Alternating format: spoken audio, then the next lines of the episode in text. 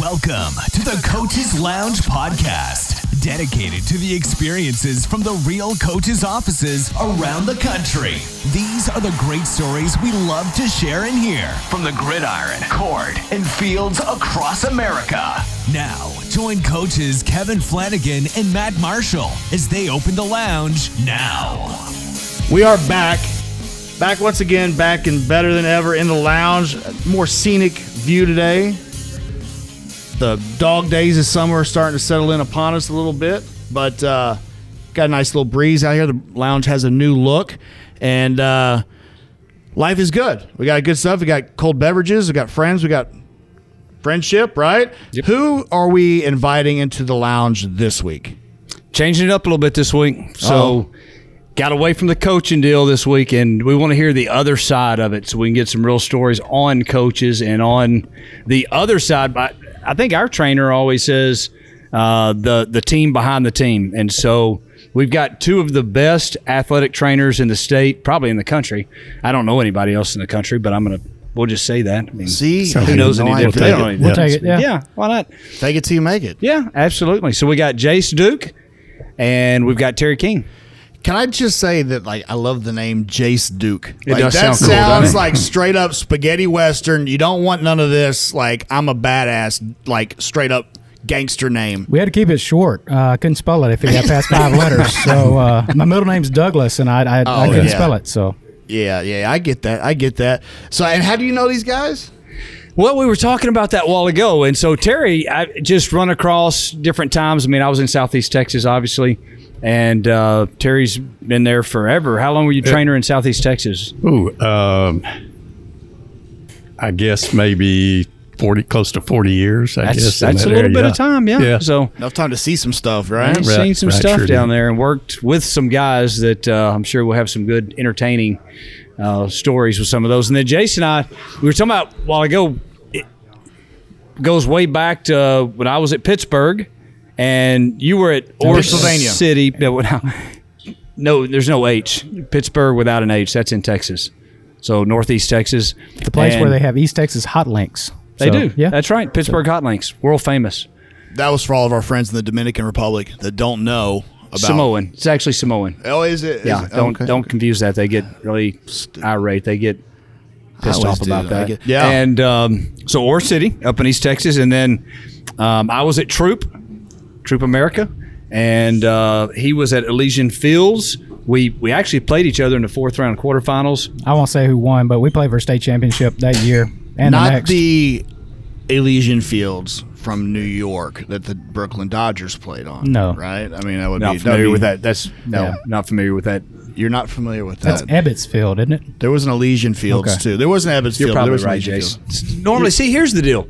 What I figured out was when we were coaches and so forth, he gets by with a lot of stuff he just throws out. But now I've got you two guys here, and so I, I didn't know geography was his strength. Was that? Okay, listen. If, See what? So Jace was working for a guy that uh, his career took a different path after that one game than mine. So we're both young head coaches at the time, and playing in the quarterfinals. They did. We ran out of time uh, and got beat like thirty-eight to seven. And so, uh, but he was working for Chad Morris, head coach at Arkansas, and all that stuff. So. Uh, many times over the years since then, when Chad's on TV, my wife will look at me and just kind of go, "Hey, what happened to you? You're coaching some high school over here. Chad's making millions at Arkansas You know, and he's Clemson. making he's making millions not to coach at Arkansas. he this is year. right now. So, yeah. Any yeah. offensive coordinator No, someplace? or he's now the head coach at Allen. Uh, Oh, okay, As yeah. he said in his Hall of Fame induction speech last week, he's uh, been fired twice in the past two years. So uh, It's impressive. Wow. and- That's even. See, he even beats me at that. Yeah, but, even but gets I will fired say more than I I will do. say another thing though too uh, of the both of them. Another similarity though is they both rock the visors. So uh, You know, here let- let's backtrack a second though, because if you had happened, to, if your wife happened to have like a really successful, hot friend, and she was on TV, and you just looked at her and went, "What happened to you?" How far would that get you? That wouldn't be good. You can't do that, right? So why I is wouldn't there a say double Chad's standard hot with though. that? Let's not go there. Well, I mean, she still was judging. Michelle, it's how all dare based you? on how much he makes. It's not about hot or anything. I'm obviously hotter than Chad. money, money makes you hot, 100%. though. Doesn't it, doesn't it add to the I won't hotness talk level? about about Chad because I may need a job again one day. Oh, so. Oh, it's not talking bad. He's just. Chad, I mean, Chad, I think you're a gorgeous human being. I just want you to know Yeah, that. I have no idea who you are, but I think absolutely. you're just a gorgeous man. He's just got a new job. I was gonna say he's out of a job. We'll get him on the show. Yeah, and then then I followed Kevin down to Southeast Texas. So Yep. uh, he was at Orangefield, and I, I got a job at Hardin Jefferson. Uh, then he went to Crosby. I went to Baytown Sterling. Uh, then he went to Westbrook, and, Yep. and I left. So uh, And then I'm at West. No, actually, I wasn't at Westbrook. I was at Tomball. Tomball. And we're on vacation in Maui. And uh, Jace, I don't know, I think saw Facebook text me. Yeah, and he says, "Hey, are you in Maui?" I said, "Yeah."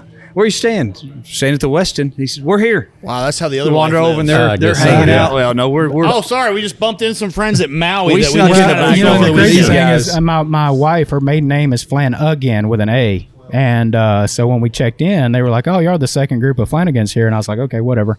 And then whenever, uh, like I say, he, he posted something, I said, "Are y'all in Maui?" He's like, "Yeah." And uh, the next morning, we're sitting at the pool together. Two days later, we're having breakfast together.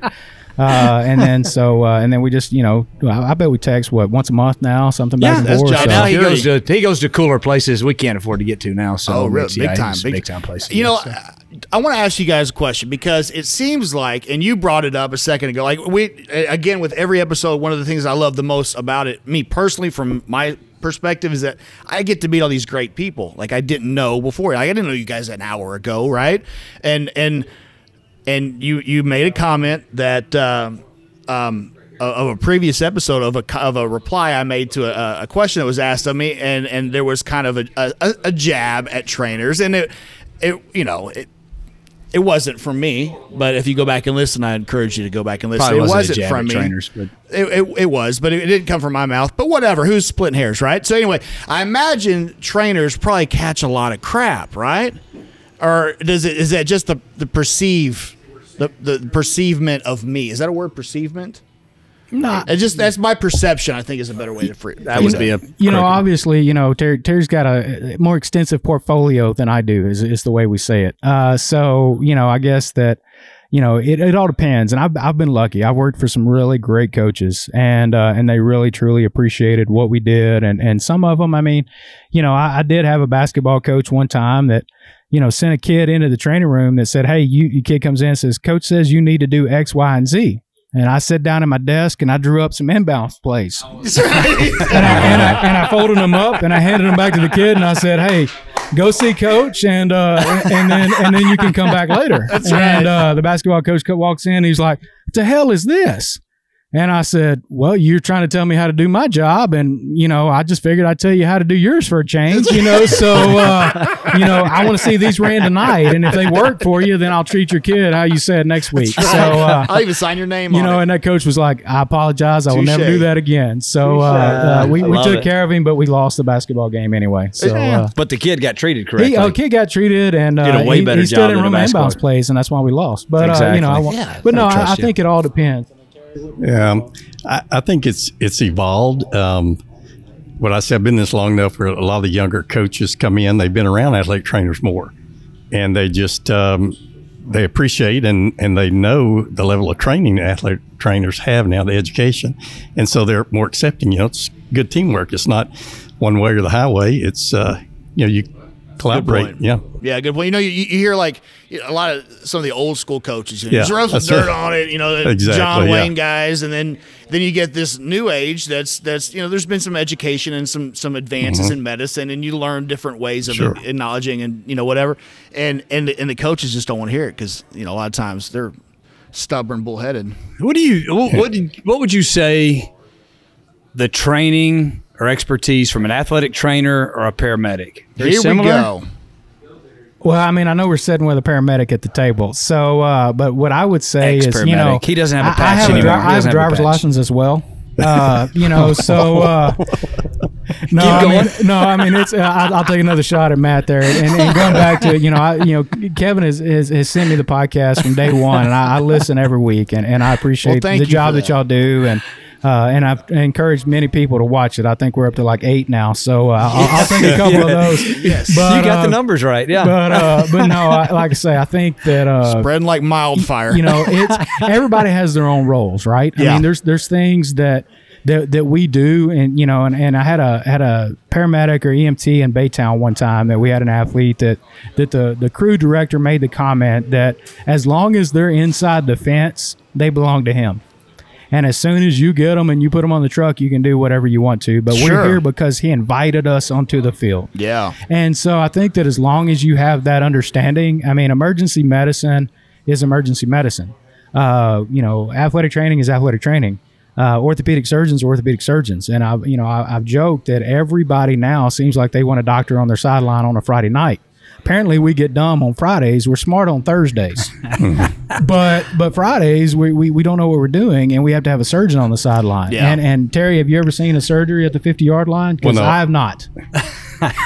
Well I put have some girl Well put. hematoma. Somebody had a crack Uh, open the right concussion there. don't want to see that anyway. Yeah. I mean, the, the orthopedic doesn't want to see No, that, right? no. That's that's somebody else. I mean, but you know, we're gonna you, y'all have one of our guys on your sidelines in Tomball every every Friday night. Yes, we yeah, do. we do. So Yeah, we do. Absolutely. All right, so let's go here. What's some of the craziest things in the esteemed careers of, of some distinguished uh, trainers that we've got here? You guys must have seen some craziness, either injury wise or how is that guy actually walking on that? Or, you know, he should be really worse feeling than that. Or coaches that have said, no, it's this or it's that. Or just crazy interactions that you guys have had or, or seen. Anything stand out? Well, I can I can remember when I, you know, was hired on at West Orange Stark. Um, Oh, so was- West Orange Stark, like from the fame, like Dan Ray Hooks, Right, was it? So right. you must have heard some stuff over there. well, and you know, well, I was I needed a job when we hired on. Interviewed with him and came down to it. I said, look, um, I need to have understanding with you. If I tell you a kid can't play, then I need you to respect that decision. I'm sure that went over well with him. Yeah, well, he did say, you know what, um, you know, I can work with that, and he he did, uh, except one time, maybe uh, it was uh, actually it was at a JV game, and you know, Dan gets pretty excited on you know game times, but uh, Allegedly. we, Allegedly. yeah, and we we seemed to have a rash of ankle sprains that game for whatever reason. And I think this was the third kid that went down with an ankle. I held the other two out. They were just, you know, they couldn't go. And this third one was best best kid on the team. I mean, he just he never came off the field. And so I'm, I'm on the sideline and I'm I'm retaping him and Dan came over, what's he got? And I said, well, it's an ankle. And he said, well, you probably shouldn't do surgery on this one also. Might need him a little later. you know, so that's about as close to on that yeah. one. Yeah. about the closest closest time that he Oh. uh, You've worked some. You've worked for some guys that I, I would imagine. I know as a coach, yeah, the coaches at West Orange Hills they all got fired four times a, a half, and so I'm sure he may not have been as brutal on you as he was on some of those guys. But uh, Dan's son David became our team doctor. I don't know if y'all knew that or not. did Uh, not.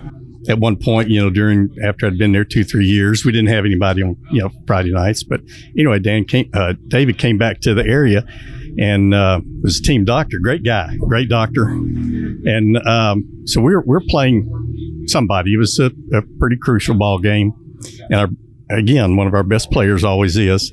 Uh, he had been uh, he had a chronic uh, brachial plexus, you know, the stinger, you know, kind of deal, and he just you know tended to get worse every time he did it, and so. And we let him play that night and said, you know, if it, something happens, we may have to pull you. Well, of course, it happened again. And uh, he came to the sideline. So I was looking at him, and David came over and looked at him. I he said, Yeah, he can't, you know, he can't go. We're going to have to pull him. I said, Dang. And I go, I have to go tell Dan. He said, Yeah. And which Dan always respected, you know, he may not like it, but, you know, he respected the decision. He's very animated, you know. And so David said, Well, I'll go tell him. I said, Okay, go ahead. and so, he- yeah, so he walks over, you know, a ways. I can't hear what he's saying, but, you know, David picks his moment to tell him, and uh, and he did. And of course, Dan's, you know, hands are flying and gyrating and everything. And I just couldn't help. Dave comes walking back over to me, and I was just, I was, I was smiling. I said, I said, what did he tell you? He said, he told me he needs to find a new team doctor. so, firing so your that's son-in-law. goes. Yeah. Hey, make sure you check us out on social media Twitter, Instagram, Facebook, all the same at Real Coach Lounge. Let me say that again at Real Coach Lounge.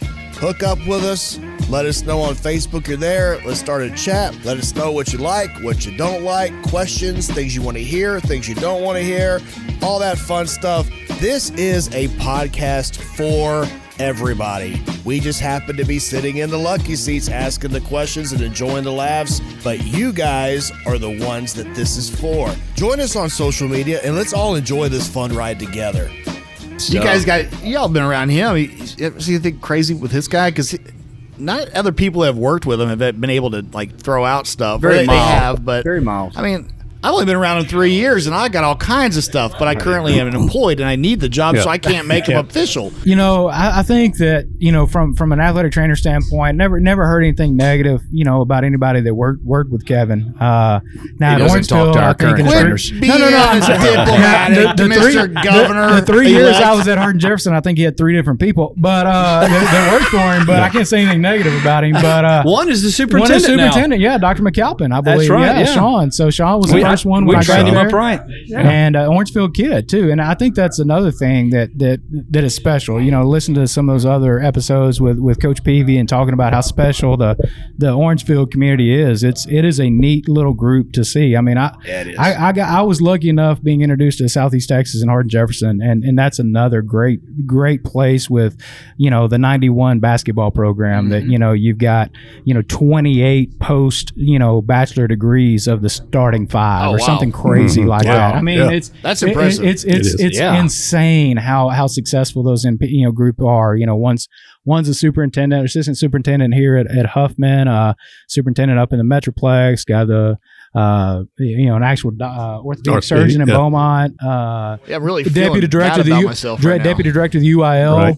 I mean, so I mean, they're they're all uh, legit guys, and you know, but but the, that Orangefield group was was key. But you know, I remember the first time we went to Orangefield, and and the guy that I worked for at Hardin Jefferson, I love Pat Fisher to death, uh, but but is a character, and uh, so Nebraska transplant, never lost the accents, been here for forty years, and, and sounds like he came from Lincoln Nebraska yesterday. Oh yeah, accent? I'm- I'm not big time with a- Midwestern. I What does mean, a Nebraska and- accent can and- sound like? I, I don't. and the other thing about Pat is is he always started every sentence with three unrelated cuss words. He'd be like, "Well, hell, shit, damn, boys," you know. I mean, just every time he talked to you, and then and then you know, kind of how how tight the, the circle of coaches is. You know, he ended up going to Nederland as a as an assistant over the or at the junior high, Junior high, uh, yeah. when Terry was over at Nederland, but. We show up to, to Orangefield and we we threw the ball that year like you know it was you know had had Ron Stump as our as a coordinator who's you know brothers Craig Stump here at Atascocita and uh, threw it every down. And we show up over there, and they had painted the sideline numbers about six inches off the sidelines. I don't know if you remember this or not, but you probably you, you know because you cheated several times. We played that, but but they pushed the numbers so far down to make our receivers line up so far ah. that our that our five foot six quarterback had trouble throwing it that far. Ah. So so Pat makes him repaint the field before we start. So there's there's the numbers, and then they had the tick marks for the top of the numbers and the bottom of the numbers ah. going all the way down the field. And and then about midway through the first quarter, our headsets die. I don't know what happened. I, they just they went out, and that was the week that, that I had voted not to run cords anymore. And and, and you're lucky that that you're coaching now. That, yeah, I was about to ask Cord, you. so- what- Yeah. how's that? What's So that? you had the you know now you have the wireless headsets. Uh-huh. Before you had the ones that plugged in, and then you had these long cables, and somebody had to run them beforehand, and and so we ran those. Sometimes look like a dog on a short yeah, leash. and then so and you had somebody. We had a student athletic trainer assigned to every coach that, that had them to run cables and roll them back up. oh and, my goodness and gracious. so we ran those for backup. I mean, every game. And we were like, Pat, we haven't used these things in 10 years. We can stop using them. So, well, the headsets went out that week. And uh, so we are, we're no huddle, throwing the ball ever down to low numbers on the field and signaling everything from the sidelines. Well, we look up and Ron's, our coordinator's up in the booth, standing up on the roof at Orangefield, signaling from the top of the press box down to the field to our receivers coach, who's the super assistant superintendent here at Huffman now, who's now signaling out to our players. Holy Well, cow. we look over, Blake Morrison's turned around as the defense coordinator at Orangefield, looking up at the press box, going, "Got it," and then taking a signaling out to calling the defense based on what he. And, and we weren't smart enough to switch. He went back up in the press box the second half and did the same daggum thing. So I think y'all came to us and, and wanted us to. Uh, that's the beginning. to beginning come of turn your headsets off. Yeah, the Russians, you know, and the whole deal with the the voting polls and stuff and Russian collusion, whatever all that stuff. We started it way back. We started Yeah. hacking way back when we were ahead of those guys. like it. But yeah, they came over to us and said, "Hey, our headsets are out."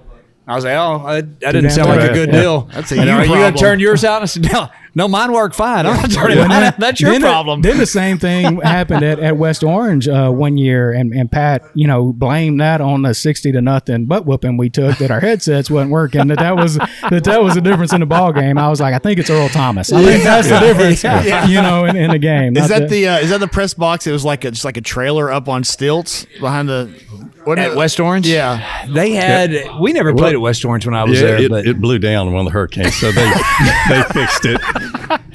Yeah, Because he it's was nice renovating now. it It's nice into a new one when we were down there, right? yeah, the That whole had field, Dan Hooks Field now. Yeah, Yeah. yeah. the, the turf, beauty about these small schools is, you know, especially, you know, growing up in East Texas, and I remember being in Maud uh, at a scrimmage one year, and a tornado blew through during the scrimmage, and I was a, a seventh, eighth grader having to film on top of the press box, and the entire press box is shaking back and forth. The the the uh, umbrella we had over the camera to cast the shadow rips off and blows off, and coach is like, "Hey, you getting this?" you know, or or some of them you couldn't get on top of, and all of a sudden you'd go and you'd see the film, and then you'd hit a window, like the frame of the window, and then you'd lose half the field. was Always on the box. touchdown plays. Yep, every, time. every time. You know, so, uh, but no, I, and you know, and I listen to all the other episodes, you know, changing film and, and all that stuff and, and exchanging film. I, you know, my first job out of high school is I got a job at Ore City and I was, I was coaching junior high football and, uh, I, one of, we, I was one of six coaches, K through, or six through 12. Wow. And uh, so we did everything. And so I was exchanging film, bought a brand new truck, first paycheck. I'm feeling like I'm good to go. And we're playing Frankston. We're playing Frankston that week and drive down to exchange film. And we're coming back. And I was like, what is that crossing the road? Are those chickens? And I got up almost to them, and there was a dog chasing these chickens across the street. Well, one of them decided to fly straight up, and I run smooth into it with my truck, shattered my brand new grill in the truck, and uh, for a chicken.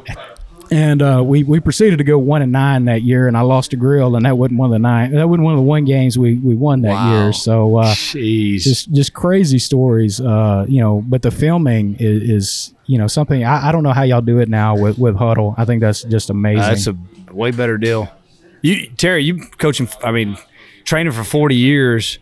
You had And to, he still has way better hair than me. Like I every episode, there's somebody with these flowing locks, and Jason's got good hair. I mean, he's just got a everybody- look, at look at stuff. that. Look I mean, at that. I've got I've got hair envy as it is. I'm insecure in every aspect that you can imagine, and this just fuels it. What what did you you had some other roles, Terry? That um, I'm sure back in the day, other than training, Yeah. you had to do it all back in the day, or a lot of Well, stuff, didn't you? as far as yeah, I didn't coach like Jace, but you give me two weeks and I can ruin any good program. There you go. Coaching, but, but no, sound like Matt. That sounds like you, doesn't it? No, it took me three years, not two weeks. yeah, well, three years to get rid of you. Three I years. had, I had to it. teach. Yeah, teach full loads, which you know that's difficult. Oh, yeah. and That's a tough deal. Trainers don't do that anymore. Not- most places, Yeah, they most don't take those jobs. realize, yeah, yeah, they don't take those jobs. Yeah, two full time jobs. That's Yeah. that's tough. Did you ever to wear a fanny pack? You're a fanny pack guy? Eh, I did, but You know I didn't what? like don't doing knock, that. Don't you knock the fanny pack, sir. Fanny packs, Oh, they have a place. They do. they do, and they, go right there in that place. Eastern and Europe. That's where they have their place. Uh, Eastern, Eastern Europe. Eastern Europe. Yeah. They right, Eastern Europe. above Eastern. Europe listeners. That's where you get to keep all your things. a lot of Nah, Eastern you know, I Europe. think uh, that where the- is Eastern Europe? What part of Europe Europe is that, Matt? That's right. By the way. Over yonder. The, I go. think the biggest thing is, is the equipment side too. Uh, you know, I think that, that that that people look at things that we do and, and you know fixing helmets and being the, the shoulder pad, you know, T snap people and, and all of that. You know, Oh, you know, fi- Game days, figuring you out do it game all. day, you do it Yeah. all. I mean, and and you know, as Matt said a couple weeks ago, our job is to make your job easier to coach. And you mean it. And I do. I really do. I mean, and I think that that's the key As opposed, to, you know, key to all of it, right? I mean, and, and that's my job today as the director of athletic training for Houston Methodist is is figuring out a way to to make the jobs easier for the coaches to do their jobs, to to to teach young kids the importance of athletics, to keep those kids participating. And you know, you asked the question earlier about you know crazy things we've seen, and you know, we want kids to play safely, but there's a difference between b- between being able to go out and play and being 80% we'll fix it during the week to get you back versus you know let's put you up and, and see what happens you know so you know not not ever going to endanger a kid you know We're but- losing out our coaching listeners right now. Okay. all- no, Yeah, no, no, that's what but it no, what I'm saying is we want those we want those kids to play. out there You're as right. much as with the coaches. right. No, I mean, we sure. get that. And- Sure. Absolutely. How many times? How many times have you seen eyes rolled though in the last four years, five years, when you say possible concussion protocol now? No, for the love of because they, you never because it's such a slippery slope that line that. Is the kid just saying the right thing to, to play the game, or are there actual symptoms? And then, you know, the oh, coaches, you know, a lot of coaches, old school coaches, that mentality, like, man, we never had to deal with concussions like that when we were kids. Well, yeah, that's why you can't move the right side. and of your when you body. also say, "Yeah, coach, you told me that two seconds Yes, ago." right, Yeah, exactly. Yeah, no, I, yeah, so- I just heard that story. but no, I, I think that you know wh- it's very tough, right? I mean, and and you can't put a you can't put a cast on a head and Right. know that there's something going on, and you just have to trust that kid that it is going. But you you know. You know, I always tell coaches, and, and I told a first year head coach one time, you screw up an ACL, that kid may limp one day. You screw up a brain injury, that kid is is, is and and are you going to remember? And and you know and I know uh, you know Kevin can attest to this and Terry and and you uh, for for a little bit you know in your, your short coaching career but when those kids come back on campus that's what you want to do. You always ask those kids how you doing today? You don't ask them hey you remember that time we no hit so and so right? I mean you're worried about what they're because your job as as a high school coach is to produce kids that are going to go out into society Exactly. and, and be successful. And you know, so and and I think that the the problem that you run into is when you have those those turf battles of, of athletic trainers or, or coaches or you know EMTs or paramedics or whatever, and they're and they they forget that the kid is the reason that they're there, Right, right, right. and that kid's success, and you know, and and ultimately we're in athletics because we want kids to succeed and we want we want to win every game, just like the coaches do, and uh, you know, I, I I look really good in khaki, but that's not the reason I got in this profession. So I agree. Uh, Jace said it very well. I think you know the it's it's easier. Uh, I think the coaches know their kids a lot better now, and they and they really do care. Um, that you know a kid that's the kids know all the signs and symptoms of concussions also, Or And they know what to- what, what- to what's- say what's exactly yeah, Exactly. if they want out, but the uh, or what not to say. Yes. and and that's when you really rely on the coaches who are around them every day in their group of kids. If I coach the wide receivers, I know my wide receivers better than anybody else on the staff. So you rely on that, you know, that input from the coaches when making your your call with the kids.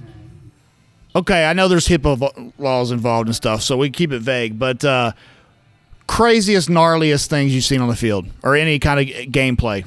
So I- I'll go back. Yeah, I mean, I don't think it's it's it's super gnarly. It was it was my mistake, I guess the best way to put it. But you know, first year working at Hardin Jefferson, had a had a kid and a uh, seventh grade kid go down on the field, and I swore it was an ACL. I mean, it's mechanism. I go out there and I I do my test on the field, and boy, that ACL opens up. Well, it ended up being a tibial plateau fracture, and the reason that it moved was because his bones were no longer connected. The ligaments held, but because of the kid being young, the you know it, it fractured the bone and. Uh, you know, I've had a few, uh, you know, ankle dislocations that were turned around backwards. You know, and I think Those those are way worse looking yeah, than they, really actually are, Yeah, right? pull them and put them back in. Yeah. You know, but we had a kid at at uh, at one of the schools. I guess for HIPAA violations, I can't say, but he uh, freshman kid, five A school, fell on a fell on a cleat. You know, uh, you know, fell tackled and. And uh, the head athletic trainer at the school was uh, covering volleyball that day. I was out on the, the varsity JV practice field. So the freshmen get done, they go in, and she looks at him. And she's like, ah, you know, I think you just, you know, got a little, you know, contusion here, you know, whatever. And she's like, well, we'll have, you know, uh, Mr. Duke come in and take a look at you. So I come in and we look at him, and I'm like, I think we got something more going on here. And and the crazy thing was he he fractured his kidney. Whoa! So Fractured a fractured kidney? kidney. So basically, his kidney when he fell on that, you know, on that foot, it broke his his kidney in half, and you have the renal arteries that go on. I'm not going to try to bore everybody, but you have one it tees off and one goes to the left and one goes to the right. Right. This kid was in the like point some odd percent that his split and branched.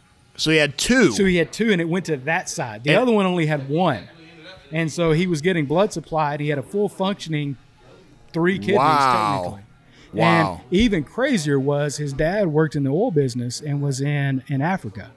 And his mom left that day to go visit with him, and she had just left Oh. Intercontinental to fly over there. So she flew 24 hours around the globe to land in uh, in Africa to find out that her son was in the emergency room, to get on the plane, turn Oh. around and fly a day back to, to meet the kid. And and he ended up playing. You know, after a few weeks, we just put him in a flak jacket and he played because I Dude mean, has three. he has three kidneys. So so his nickname was 3K for the Three rest of the year. Yeah, well, it was, we know uh, the name of this episode. Yeah, yeah. There you go. I thought it was gonna be chickens and grills or something, but Ooh.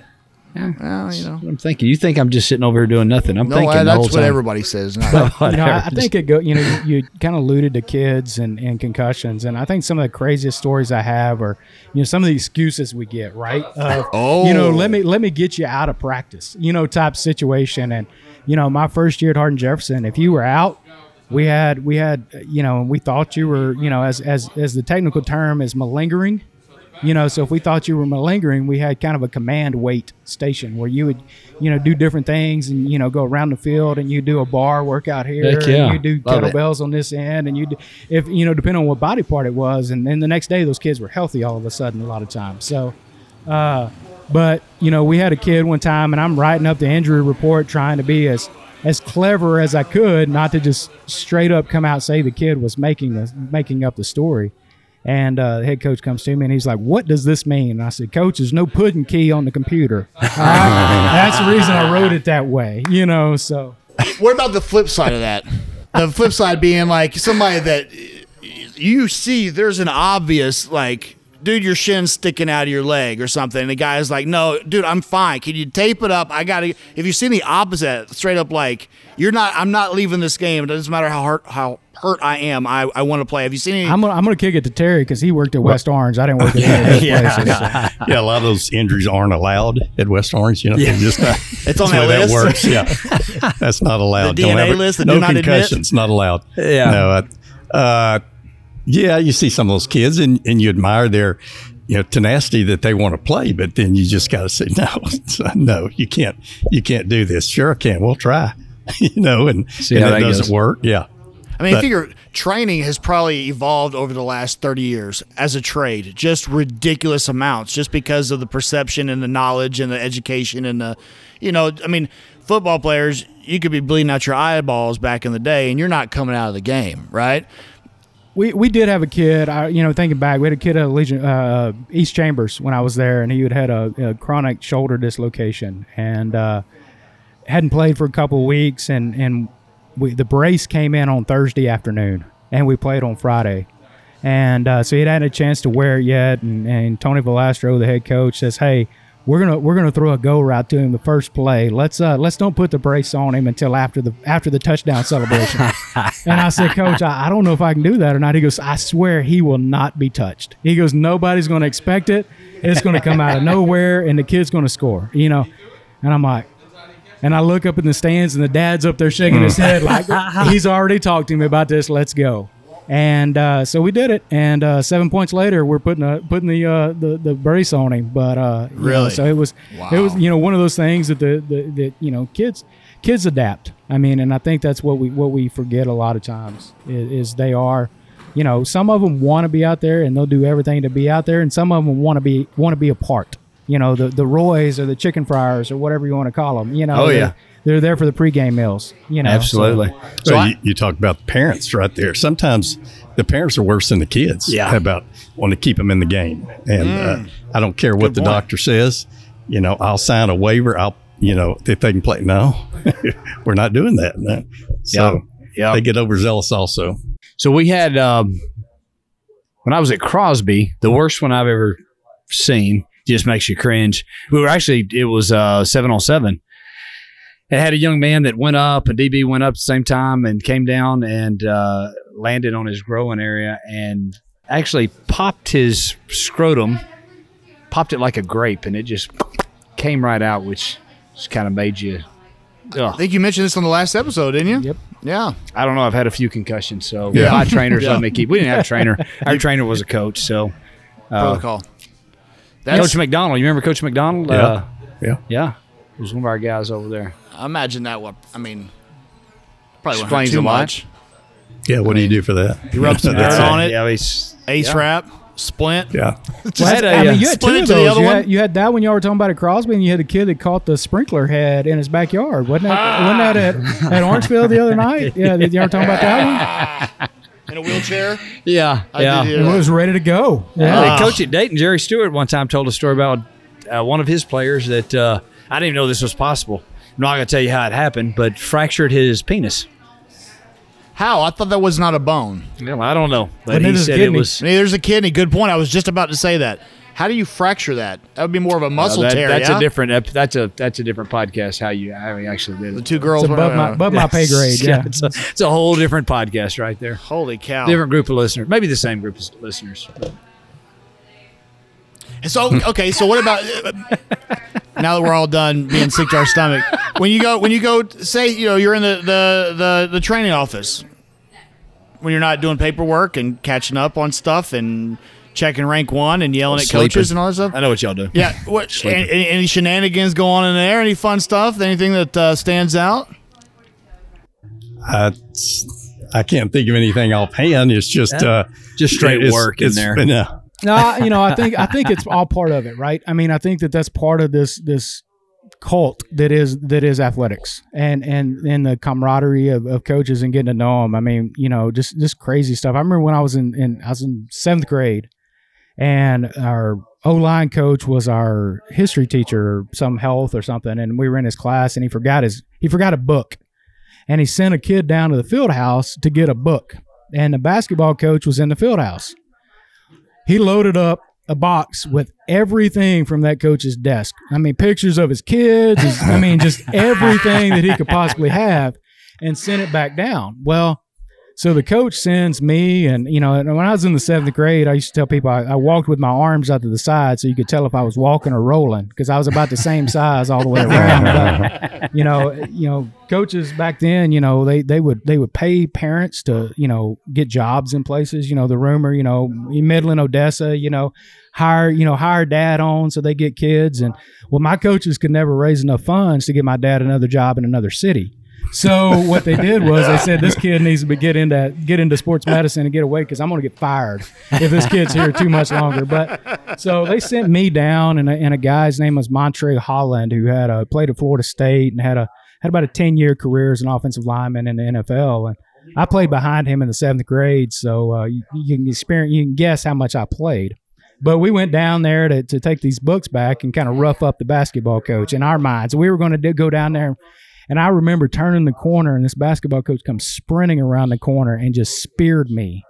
Just took me off my feet and speared me in the locker and just proceeded to whip our tail for coming down there to try to, you know, get back at him for pulling this prank. But I mean, that, you know, they were always doing stuff with that, that crew, uh, you know, sewing each other's, uh, uh, clothes, like their uh, track suits up and stuffing it full of like packing peanuts so they couldn't put it on in a rainstorm and going out there with no, you know, n- no rain gear. Uh, you know, and then and then at, at Hardin Jefferson, you know, I mentioned Pat earlier. Pat's left-handed, and so he, he's got that left-handed hook to begin with when he writes, and so the coaches hung his uh, dry erase board in the coach's office about six inches too high for him, and then so everything was written in one line on the bottom because that's as high as he could. Shout as- out as- Dave Handel. yeah, as, as, as high as as high as he could reach, you know, and uh, you know, and you know, we, we you know just just coaches jabbing each other. You know, another another guy. I don't. I, I think he was. I think he was already left Westbrook, but but Todd Moses. Did you work with Todd? I did at Orangefield. at Orangefield. So Yeah. Todd is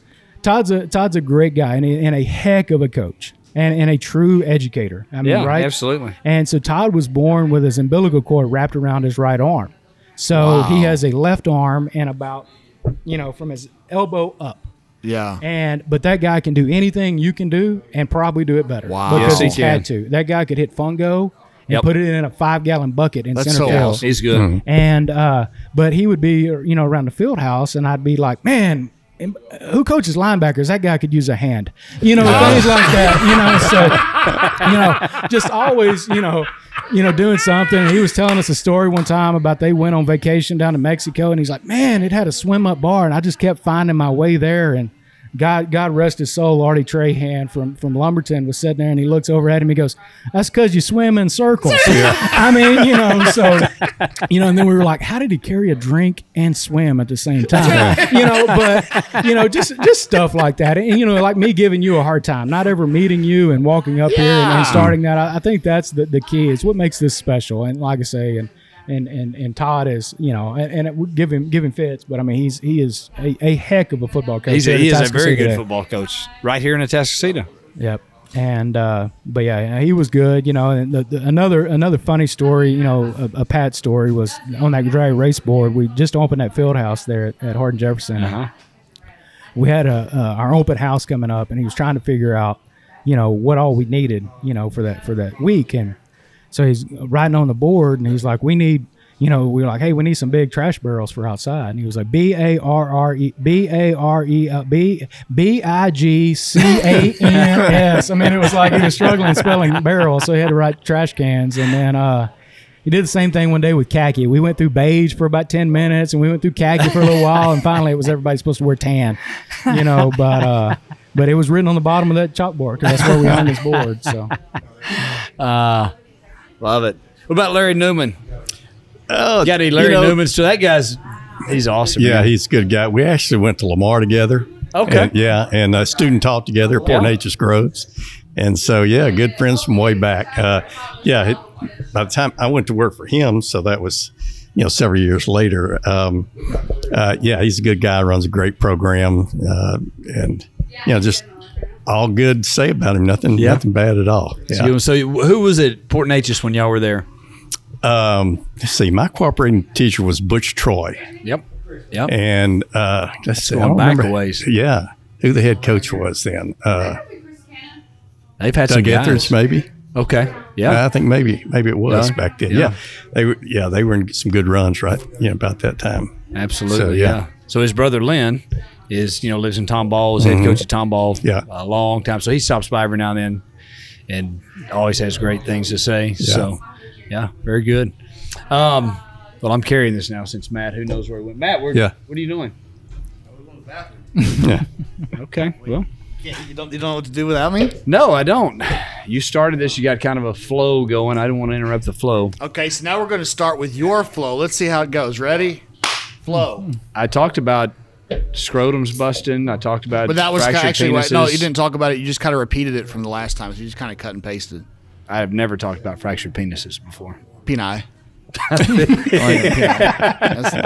that's that's a We would know paramedic that. degree kicking in. That's right. I'm my yeah, I'm not very good with that. I'm better with geography.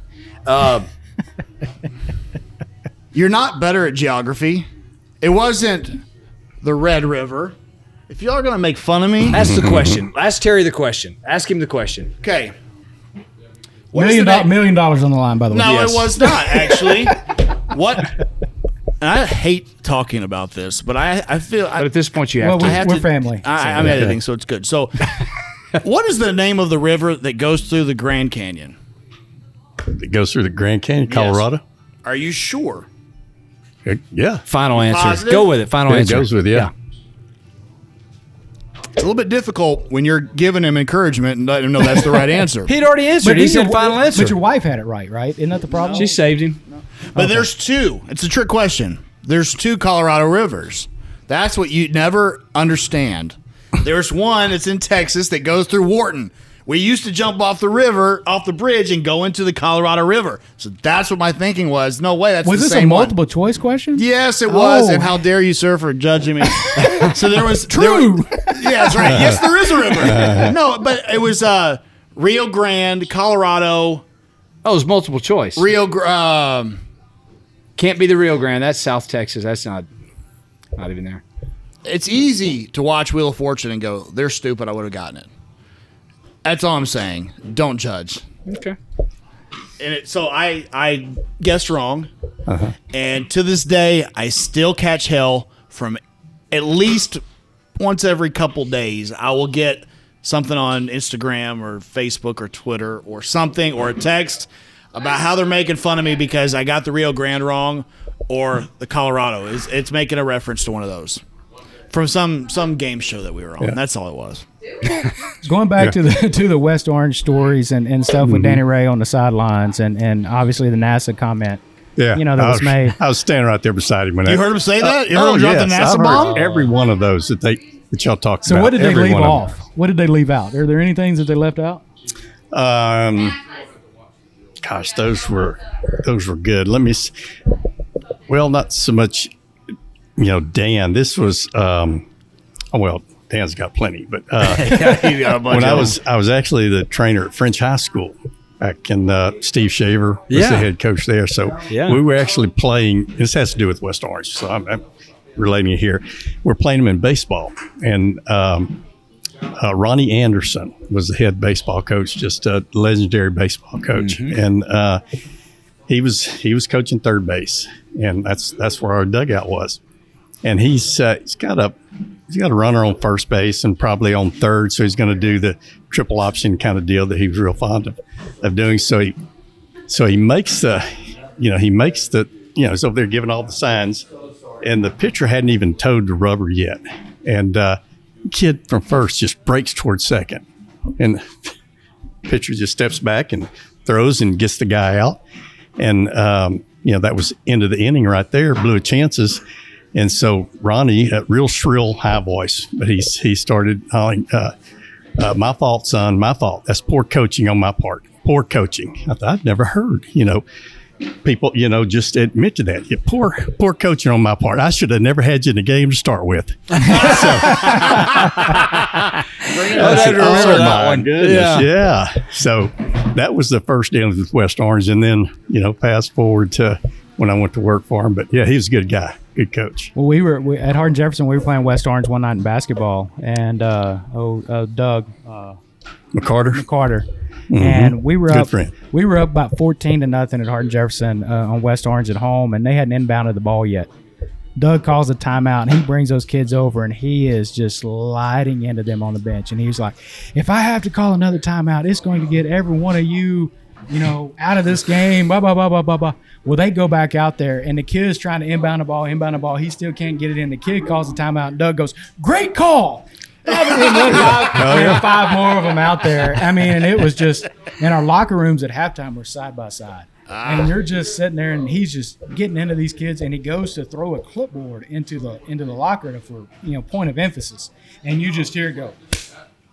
And one of our kids looks at our head coach, and he's like, "Did he just hit somebody?" And we were like, Oh you know, uh, he was mad. He could have, but uh, wow. you know, you know, it was, it was. That What's was the best? What, you guys are in the lock. Well, sometimes I know football. Mm-hmm. y- You may be or may not be as far as in the locker rooms and basketball and stuff. But you've been around a lot of half times and pre games and some of Yeah. that stuff. What's uh, what's some of the things that you've seen during that? Anything that stands out as far as fiery speeches or or annex? As far as I know, one time I was at I was at Crosby and I had read. I may have said this before too. You have to just edit out what I have said before. It's I'm used to that. yeah, you should be. Uh, what I had read that the sound of breaking glass is something that really gets you going and stuff. And so, did I say this before? That's great. Go ahead. Say it again. Yeah, Yeah. it's it's all right. Um, so I had a I had a deal, and I give this big speech and stuff. We're fixing to run out, and I take this glass and I throw it down to the ground and stuff. I don't. I was young, didn't think through. I mean, glass shards go everywhere, and it's like I thought we were going to lose some of our players from digging out glass out of their eyes. and That was a really bad Tonight idea. Tonight at six, Yeah. Coach Blind seven on the So offensive Yeah, in case you're wondering, is the same guy that was on tonight at six two weeks ago for something else. Ba- basketball again, Hardin Jefferson. We're sitting at halftime one time at, at Evadale, and, and the head coach comes in and doesn't say a word. It's complete silence for the entire halftime. And the horn sounds, and he goes, You guys can either come out and decide to play, or I can sit on the bench and talk to Doc for the rest of the game. Hell Y'all figure out what's going on. That's And awesome. walks out, and they proceeded to come out. And I don't know if the team, it was a tournament. I don't know if they scored in the second half, you know, and football wise, we're playing we're playing over at Westfield back you know back when I was at Sterling, and it's it's a bunch to nothing. I mean, it's you know they they had the kids. Y'all didn't have a then. bunch. We didn't have we didn't have one. I mean, you know, no, so but we uh, getting run ruled What, what was basketball crazy that year was that was the hurricane like uh, Rita, Katrina, all of those seasons. So we had a we had a, we had an implant uh, or a transfer from Katrina that was he was he was by far our best player. but Port Arthur and Westbrook weren't able to play. So the district decided that they were going to take and divide it up, and we were going to play every five days to get the season done. So mm-hmm. we played Spring High at four o'clock on a Monday at Stallworth, followed by Lee versus Westfield at seven on a Monday night. And and I thought it was just because it was it was a Monday night at four o'clock, but you know, uh, Spring shows up in shorts. Their coaching staff is wearing shorts. I didn't realize that was a thing. It is. It's a thing, right? Apparently It it be. is. It Shout out Jeff Matthews rocking them out Yeah. in Vidor. Yeah, so Jeff Camo. Matthews. so they Woo! That's for you, brother. so they show up in their shorts and we proceed to win. I mean, I don't know how, but we we were down two touchdowns with about two minutes to go, and we come back one to thing. And then Westfield handles Lee, uh, and then then they decide, oh wait, it's not fair. Westbrook and, and Port Arthur need to play. These games shouldn't count. We're going to redraw everything, and we're scheduled to play Westfield the next week. So Corby calls Herb and says, "Hey, you know we're going to beat you. I mean, it, it's a given." And and the district only gives us 27 points or whatever the tiebreaker may be. So once we get up 27 to nothing, why don't we just punt the ball back and forth for the rest of the game? Punt it, fair catch it. Punt That it, would fair probably catch be it. one of the most it, fun catch- games to watch So ever. we thought this is a pretty good idea because we're only going to get beat 27 to nothing. Well, that's not what happened. So it's 50 to nothing at halftime. and they come up, the officials come up to, to Herb Menyard at, at halftime and said, you know, coach, you know, do you care if we run the clock in the second half? And he goes, if this would have been an option when we started, we could have been halfway home by now. you know, so you know, it's just little, you know, things like that that you know, you know, trying to get kids inspired. If kids aren't inspired when they show up breaking glass, not not going to do it. But that that same Katrina kid though, uh, the coach just retired, so I, I can I won't mention his name, but uh, you know, just like every other coach in America, the calls a timeout and they start yelling water like we're not paying attention, right? So I mean, it's the one thing we're there to do. But I mean, water, yeah, you know, and we're already Is that y'all don't appreciate that? we're already twelve foot by you, you know, and you're already yelling. You're turned around, we're behind you. You're still yelling it. So Gotta get faster. yeah, so It's we're, like coaching kickers. all we know to do is hey, keep your head down. You lifted Yeah, your head right. up. That's all. That's So- training deal. That's all we know. Water. so we're out there. We're giving them water. Make during sure this- it's open the top so you can squirt it this easy. defensive timeout, and we're you know everything's done. Timeout's over. Kids are about to go sprint back on the field, and we're walking off. And all of a sudden, the DC was like, "Water! I need water!" And I'm like, "What the heck, are, Chad? What do we need?" So I go out there, and this kid from Katrina is laying on the ground from New Orleans, laying on the ground holding his eye, and I'm like, "What the heck happened?" Well, Chad happened to dip. So as he's getting into this kid, happened to spit some Copenhagen in this kid's eye. So he's on fire laying on the ground, just burning, trying to get this stuff out. So, uh, you know, so we took our best player, the best shot we had at winning a game, and blinded him in a in a crucial fourth down uh, stand. But uh, yeah, For those that do not know about Copenhagen, you would much rather just go ahead and pour Tabasco in your eyeball directly than Copenhagen. so that was that was then. Whenever the head coach realized it was there, it was like, oh guys, we can't be dipping on the sideline. Yeah, this guy just got there from Now the college level. yeah. he came down Heck for with us. cancer. We got this deal. But, I mean, Yeah. but you Now's a st- good that- time to that- insert. But you uh, still you still dip though, Coach Flan. I mean, like, Why would you not? Well, I mean, uh, I, know, well, I- now they have we we're all wearing masks and stuff, so that's the non-issue. yeah, and they you all can have the reuse eye visors That's on their why. helmets That's and why. stuff. It has nothing to do with It that. has It's- nothing yeah. I've to do dipped with it. twice in my life. Both involved hunting, which it's better than drinking. It's your hunting, I weakest moment with a gun. It I is. get it. It's Okay, boring. let's- let's roll So it. you're deer hunting, so you need something to do. Let me Somebody's dip so I can pass out Hey, let me have some of that, so I got something to do, and then immediately Forget the world starts turning. I want to throw up, and I think, why in the world would anybody do this? That's my only two times. And yet you still tried it again after that first time where you felt I like got better. I got. I was addicted after the first time. Easily hooked. I have an addictive personality. It was clearly, clearly. you know, for me, going from a small school to big schools where you have everything, Maud? it seems like no, I wasn't at Maud. I mean, going from Ore City where you're, you know, you're How Doug- small is Maud? Maud is tiny. I mean, it's it's Did you graduate from there? No, I, went to, I graduated from Ore City. Uh, Maud, Oh, we were just there on the time, scrimmage. Yeah, we had 800 people in Ore City when I was there, so it's you know metropolitan. Totally. Yeah, so uh, Yeah, man. But but going from going from you know doing athletic training with coat hangers and duct tape, you know, to having these kids coming out now that Whoa. have everything, right? I mean, Wait, wait, wait, go- rewind real quick. I'm sorry to interrupt, but coat hangers Well, I and mean, duct tape? yeah, I mean, you got to be MacGyver at small schools. I mean, you know, Have and you No ever doubt. done anything like that? I- Improvising like I, that? I improvised one night at a HISD school. I got called and said, "Hey, we got a kid for you to look at. Can you come by?" And, and I'd been doing CPR, teaching CPR at, at East Chambers all day, so my truck was full of mannequins and all this good stuff. Like, sure, I'll swing by, coach. Well, I get over there, and you know, he said, "Hey, can you look at this kid?" I'm like, "Yeah." You know, we're looking at him. He's like, "Yeah, his, you know, his knee, he'll be fine. You know, whatever." And this other kid goes, "I sprained my ankle like the first snap of, of practice," and. uh and I said, "All right, let me take a look at you." Well, the kid had a fibula fracture. I mean, it, Kind of a it- big Yeah, deal. kind of a big deal. But I mean, he, so all we had in the truck was duct tape, and you know they had no supplies on campus yet. It was like the first day of practice, and uh, so HISD they they get everything from the stadium, and they hadn't picked it up yet to, to start. And so there was a, a wet box of Powerade, like a wet cardboard box. So we splinted the kid with some a wet cardboard box and some duct tape out of the truck. And I look at one of the coaches. I said, "Hey, can you go get me an office chair, so we can get him to the parking lot, you know, so his dad can pick him up." Well, he brings me one, and and if I asked you for an office chair, what would you bring me? I would bring one that does not roll. Well, that's what he did. So, Yeah. I mean, so, uh, so it may have been you. Yeah, yeah. I was like, possible. I looked at him. I said, "Why would we lift the weight of the chair too?" And uh, and he was like, "We don't have any that have wheels." I was like, "All right, we're just gonna have to carry him then." But uh, but uh, you know, Terry, I, you know, it, it, it's it's grown over the years, and and and looking at you know the profession as we talked earlier you know coaches understanding what we do but also you know going from the equipment guy that happens to be the injury coach who later became the, the trainer to now every athletic trainer will be offended if you don't say the word athletic trainer right? I've mm-hmm. noticed you that. know so you know you know i think that's key. I mean and, and from for to see that growth but you know we often talk you know in, in our group and looking around of if if if some of the people that are coming out of school today work the hours that Terry did back and you know at, at French High School or at, at Galveston Ball or at Alvin High School or whatever back in the 70s you know and everything and you know I I don't know how wouldn't be many, doing it. They wouldn't be doing it. No. And I don't know There's how no many of them way. would No. stripe a field. I don't know how many of them think that, that laundry would be assigned to them. I- And Now they won't do- teach a class. You know, right? Right. I mean, and And we, y'all are doing Exactly. way more. and we that. all did that. I mean, and and you know that was another the, the fog bowl. Back to the fog bowl Yeah. was we striped the field that night. Our our O line coach always did it, and his he was gone that day with his with his daughter. You know, had a had a doctor's appointment. So Pat's out there striping the field, and I said, Pat, why do the goal lines have orange and white painted on the goal line? We're playing Orangefield. He was like, What's Halloween, Doc?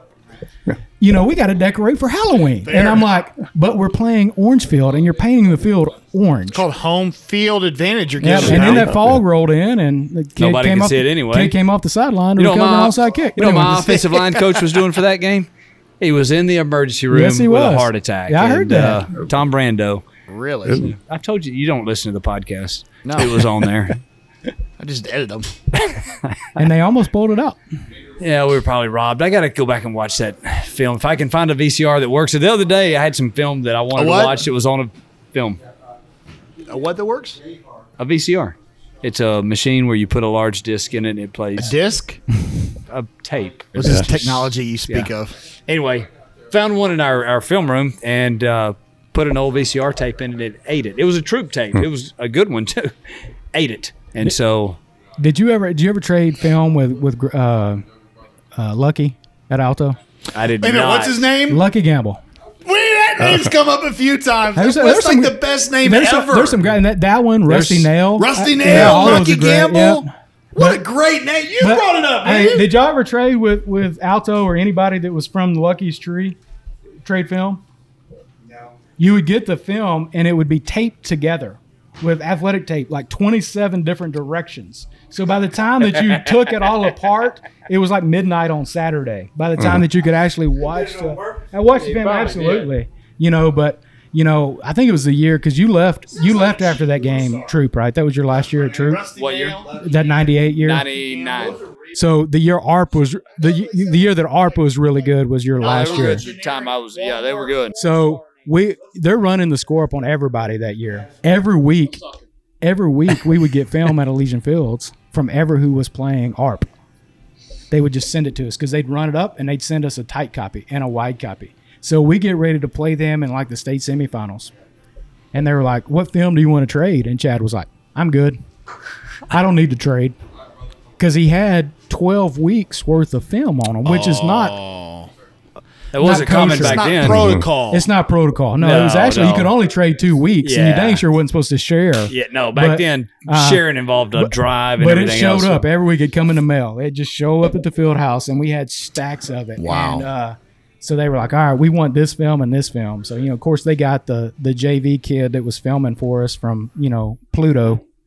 You know, was the was the film the trade film. You Oh, know, yeah. so you know, uh, but uh, but yeah, it was it was neat. You know, those those little things like that just. You know, Hey, just want to take a quick second and tell you about this foot rub that I've been checking out. It's made by Level Up, but it's pretty legit. It's formulated for athletes, obviously, that need preventative care and aftercare relief. All foot rubs do that, right?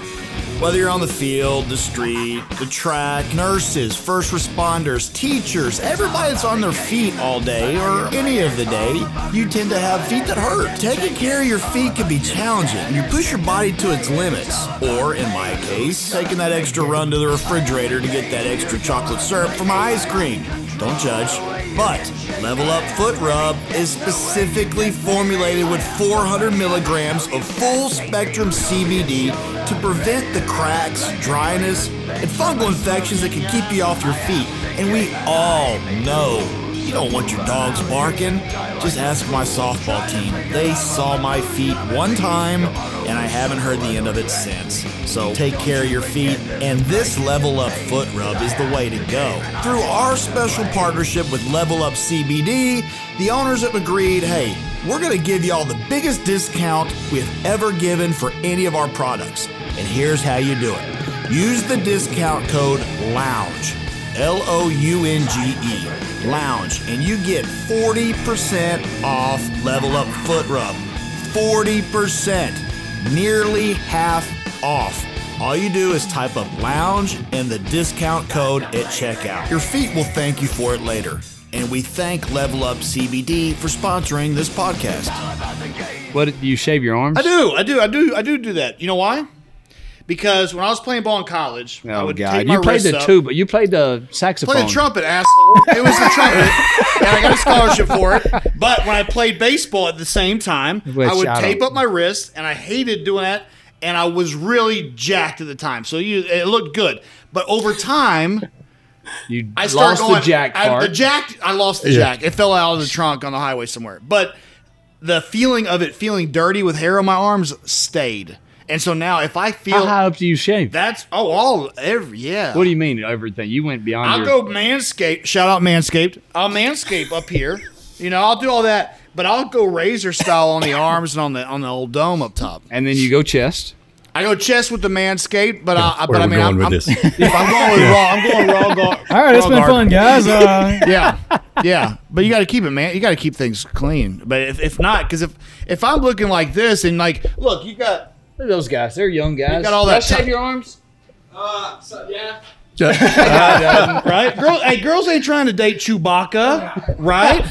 so like right there, you got your shirt open, you got all that taco meat hanging out, People right? like the girls like They- that. Girls it. don't. Well, one no, does. girls might, That's but all I worry women don't.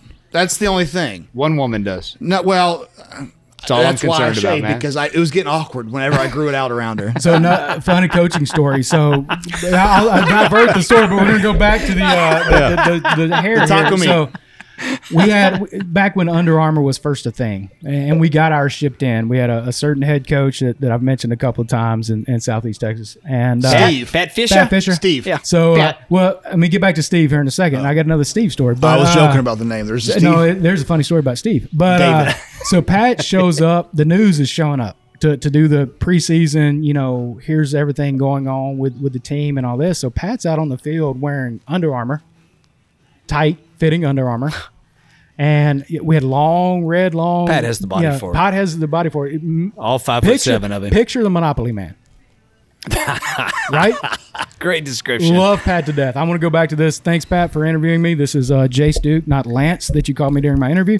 But uh, so, uh, but anyway, uh, or Ed that you introduced me at a pep rally one time. But anyway, uh, so the news shows up and they're interviewing him, and he's got on this tight fitting Under Armour with his chest hair poking out of the top. Heck yeah. And we don't hear the interview; we just see it. And I go home that night, and he, you know, news comes on, and we're sitting there watching it, and he says, "We have worked hard. We're hoping that it comes to fruition."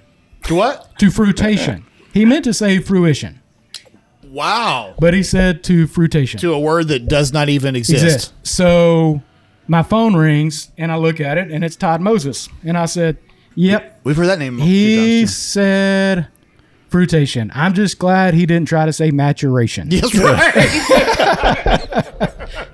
So, but we had a coach on our staff, and and, and uh, his name was Alan DeShazo, and he just was the Bridge City uh, AD the last couple Yeah. of years, and uh, and Alan played for Jeff at Vidor. Uh, so I mean, once again, small circle, right? So so Alan's a a, a fresh or JV uh, football coach for us, uh, taught at the junior high, and would come up and coach freshmen or whatever. And we're sitting there in preseason, and Pat was writing on his board that was hung about six inches too high again, and he's got all these coaches' assignments on there, and he's got Alan written down that Alan's doing something, and he's got Steve, There's a Steve. There is a Steve. and we're like. We're looking around and we're like, all right, we got this guy, we got this guy. We're looking around the room. We're like, we have a coach that hadn't shown up yet? And we're like, and he finishes everything. We're like, well, Pat, who's who's Steve? And he was like, Steve, Steve DeShazo. And he goes, my name is Robert Allen DeShazo. But from then on, Not even close. not even He's close. Steve. But from there on, he was Steve for the next ever how many years he worked. Sammy there. So, Swami yeah, Samsonite. Sam- Oh, it's way off. I knew start with an S though. Just thinking Pat Fisher and the whole Monopoly Man thing. That's a that's which is still better than Kyle, his son. Did Kyle play for y'all? Kyle was Kyle had graduated the year before I got there, uh, but he, he Pat was- had a better. I mean, around, Pat had so. a better look than Kyle. So so Kyle, I mean Pat was Pat was a guy. He played DB at, at Nebraska, and his dad was the old line coach at Nebraska. So Well, they he's he's, he's they were Nebraska royalty. So the the funny Pat story was he was a GA at Nebraska, and he was a defensive GA after he played. And Coach Osborne, Doctor Osborne, comes up to him after he's done, sets him and the offensive Like the GA Tom down. Like the Tom Osborne, who's his number one reference on his resume, by the way, uh, and sits down and says, "We have no no jobs, you know, open. Your GA times are up. If a if a defensive job comes open, Pat, it's yours. If an offensive job comes up, it's the other guys." And Pat says, I'm I'm out of here. So he leaves. He goes to Weber State and he coaches linebackers at, at Weber State. The other guy stays. The other guy was Frank Solich It worked out okay who him. replaced Tom Osborne as the head coach at the University of Nebraska. So Pat is Pat is a great football coach, and and and you know, but he's just got some some some funny some funny stories. And uh, we're we're playing at Livingston one year, and uh, our quarterback that we'd had the year before decided he didn't want to play quarterback. He just wanted to play DB. So we put another kid in. He throws for like 400 yards against Lumberton, and then we go to Livingston to play and uh, send four defensive guys out for the toss. And we tell them, hey, if we get the opportunity, we want to we want to we want to play defense first. Well, we win the toss, Nice. You got the opportunity. and they said we'll kick, which is not the answer. Of course you right? did. So the official goes, your choices are, and like repeats it, and all four defensive kids go, we'll kick. Yeah, we get it. And so he comes over to us and he walks up and he's like, "Hey, uh, I don't know how who I should break this to, but y'all going to kick off both halves." and uh, and I look at the receivers coach and I said, "This is my first year here. I don't I don't know Pat very well. Uh, Joel, you're up. You go tell him." So he walks across the field and he goes into the field house and all of a sudden the doors to the field house blow open and just stuff just starts flying out. I mean, helmets, shoulder pads. I mean, he's just he's upset. Wow. Well, we, it gets better. So we come out to the field, and then we do the real the we did the real coin toss ahead of time. Yeah, yeah, yeah. And then the fake one that everybody mm-hmm. thinks is real in the yeah. middle. Why is that sidebar? Why do they do that? And that five minutes of prep, I guess. Okay. I don't know. So we we come back out on the sideline and we're sitting there, and the PA guy goes, Hardin Jefferson has won the toss and has elected to kick. He like laughs. So, so Pat turns around, takes his clipboard, and just flings it into the bench. The baseball coach. His hat gets taken off because he's over there oh, rubbing up the balls, trying to get them ready. Takes his hat off. And then we go out. First play that we're on offense, we don't block A gap for some reason. Linebacker hits the quarterback in the leg, breaks his leg. So kid that didn't want to play quarterback gets back in there, and he's also the starting one of the starting corners. Oh, So he's going both ways, and, and hadn't you know it's the second week of the season. He's nowhere conditioned to do this yet. And I go up to him and I'm like, Pat, you know, this kid's about to die. You know, we got to get him some a break somewhere. And he's like, Nah, he's a, he said he'd re- he said we could kick off. You know, that's his punishment. He just going to have to deal with it. You know, so I mean, he just made this kid play both ways right off the bat, and just uh, it was it was it was a fun fun experience. How'd it over there go? What was the end result? Do you remember? I can't remember what we did that night. I, I mean, I know that we didn't make the playoffs that year. We made it the last year I was there. We didn't the first. That was the first year. We made the playoffs the last year I was at Hardin Jefferson. So, how many years did you coach before you started becoming a trainer? So I started in high, in high after I graduated high school. I got a job working at Ore City, uh, and just you know as a as an instructional aide, I guess the best way to put it. And uh, coach junior high football, uh, varsity football, you know JV varsity because we like I said earlier we had six coaches. Uh, assistant basketball, assistant baseball, the same thing. Just wanted to do as much as I could do to try to figure Yeah. this out. At the same time, I was going to college to get my degree in athletic training, and uh, and then you know when I was in college, I coached college softball, uh, and uh, there was me and the head coach. Uh, Where? at East Texas Baptist? You know, the guy I worked for there, his name's Mike Reed. He's at UT Tyler now. Runs a tremendous program uh, Yeah. at UT Tyler, and uh, I, I keep telling him I'm still the best assistant he ever had, but he doesn't. He doesn't always agree with me. But, Doesn't uh, matter. Doesn't matter. but no, and then after that, you know, I you know I got out and just started focusing on on athletic training. But I, I coach pitchers uh, at Hardin Jefferson uh, softball still uh, when I was there. How? I- that that is something that I'm not even gonna get started. Now, I mean, it, but it was somebody- it was a spring, pitchers. right? I mean, you could Softball. coach you could coach pitchers. No, I'm talking yeah, about. I just taught you. I don't know how to coach pitching in softball. I'm still trying to. Hey, you do it like this. You go, hey, that a kid, that a kid, That a hey, kid. There you go. You know, and then you walk Bring up, up, bring it then you walk up to home plate like you're making a change, and you, you say, hey, hey, Blue, uh, can you draw me a map to your zone? So Yes. it looks like you're, Yeah. it looks like you're making a change, and you're actually, you know. Uh, You're giving I he's was, I was probably the only athletic trainer at the time that was threatened to have to go to Austin, you know, for a, you know, getting Fair ejected, enough, you know. enough. But uh, for asking a question, Asking It's- us straight that's questions, like, hey, can you draw me a map? insecurity on Yeah. their part, so if you ask me. but but no, like I say it's just you know I've always always loved athletics. And you know, as a kid, I, I played. I wasn't very good, but we had a, a field across from our house that they practiced soccer on, and I went over that. I remem- I was probably five or six years old, and uh, that's what the kids that were playing were were five or six, and a, a guy that coached them worked for my dad, and uh, dad told me later that. Uh, you know, this guy came up to him at work on Monday and he said, you know, we're out there trying to explain these drills to these kids and Jace could get it. They couldn't understand it. And he's just sitting there watching it. He walks out in the middle of the field and starts explaining it to them and he could translate from, you know, from coach to the kid and and it just fit. I mean, that's what we do now too, right? I mean, we translate between That's the what kid I and am the for coach. him. And Translator. Uh, Yeah, and- he'll and- say you got to do this, you got to pivot, you got to do it. And I go, hey man, you got to move your Nobody feet. understands it. And he speaks another language, and I'm kind of, I'm kind of the, that liaison, that bridge. yeah. you know, I mean, it, ta- it takes somebody, right? You got to explain it. Yeah, he doesn't. He doesn't make sure they understand. I think it's important that we show the, the that that there is another side to the coaching staff, which is the Yes. training staff, and that it is a pivotal part of the big picture because I don't think it gets enough credit, and I think that when it is acknowledged, a lot of times it's kind of an afterthought. And so I think it is cool that we got the chance and, and kudos to Flan for, for hooking you guys up with us because it is important because without you guys, there is no football team. And it is a big deal.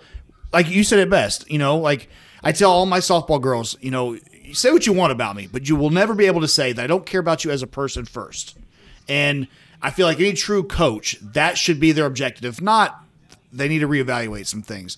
And part of that, a lot of that is you guys. So that's awesome that we get to get another pivotal piece of the coaching puzzle, which you guys are coaches just uh, with just a different hat on, you know, and, and and as far as I'm concerned, because I mean it wouldn't happen if it wasn't for you guys. So that's awesome that we get another perspective of it may not be a direct coach, but it is. You're a coach. Well, in, in Jason's case, it was a direct, Yeah, direct, yeah. because he was coaching. Yeah. So And- I mean, but it's- Terry's done all kind of stuff too. So yeah, I mean, exactly what you said. Actually, they do what you said you did about making everybody else's job easier and helping out and all that It's stuff. fair, They actually fair. do it. Well, we appreciate y'all, like I say, taking time to, to invite us, and you know, like I say, y'all do a great job of, of th- these are these are the things that make this profession, you know, cool. It you know, to me, and, and getting getting to see and, and, and, and listen to it every week, and, and that kind of stuff, and you know, I'll, I'll put in the I'll put the podcast on, put my earbuds in, and my wife will be like, "What are you laughing at?" And I'm like, you know, you Man, know, that's awesome. It's, it's these stories, and you know, and, and she was she was Dick Olin's athletic trainer at Baytown Lee, so Oh, you know God those those those stories and, and that. I mean, everything that that I mean, what's funny is everything that everybody says is is stuff that's truly happened. I mean, the, Yeah. the West Orange astronaut story and. Uh, That comes up time after time after that and the FBI story from from Massey, and then we were doing the podcast, and the coach that it actually happened to, Yeah. Jim Phillips. he gave us his his take on it. It's just it's it's just been fun. It's been really cool. It's been a lot of fun. Well, thank you guys for coming back. Let's do this again. Yeah. Yeah. Yeah. Good. Appreciate Appreciate, y'all. it. Yeah. Even though he made fun Thanks of me for for saying, it, I'm going to say it again. Promise us you'll come back and we'll do this again some other time. yeah, anytime. All right, guys. Until next time, we'll see you. All right. Thank you. Thank you.